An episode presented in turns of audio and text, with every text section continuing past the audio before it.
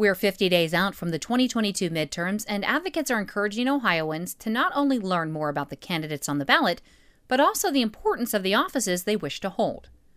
Collin Marozzi with the ACLU of Ohio explains that state and local officials have a much bigger impact on the daily lives of voters than many high profile federal leaders, so it's important to understand the types of decisions they'll be making.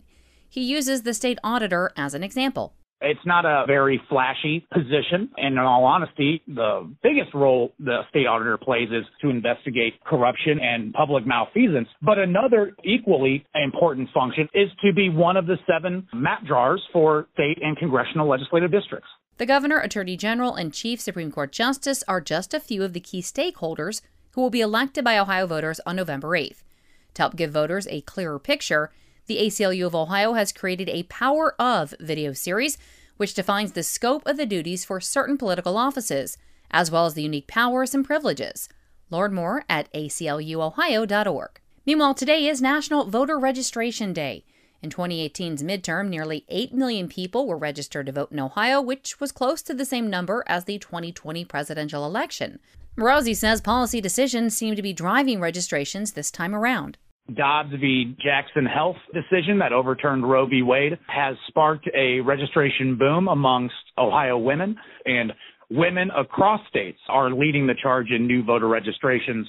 Marozzi encourages eligible Ohioans to check their voter registration or register to vote if they haven't done so already.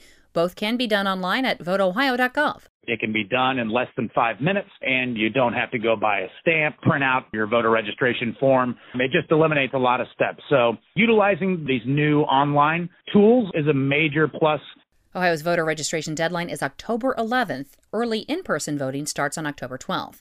Support for this reporting was provided by the Carnegie Corporation of New York. For Ohio News Connection, I'm Mary Schuermann. Find our Trust indicators to support transparency and accuracy at publicnewsservice.org. Hi, I'm Jennifer Mooney.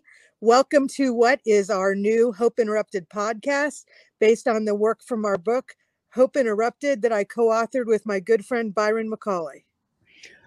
Hey, Jennifer, you know, I'm looking forward to this podcast as much as I was look, looking forward to writing this book with you. We hope to interview some uh, high impact folks as well as have a little fun. We're going to cover stories of hope. To learn more about our podcast and our book, please visit www.hopeinterrupted.com.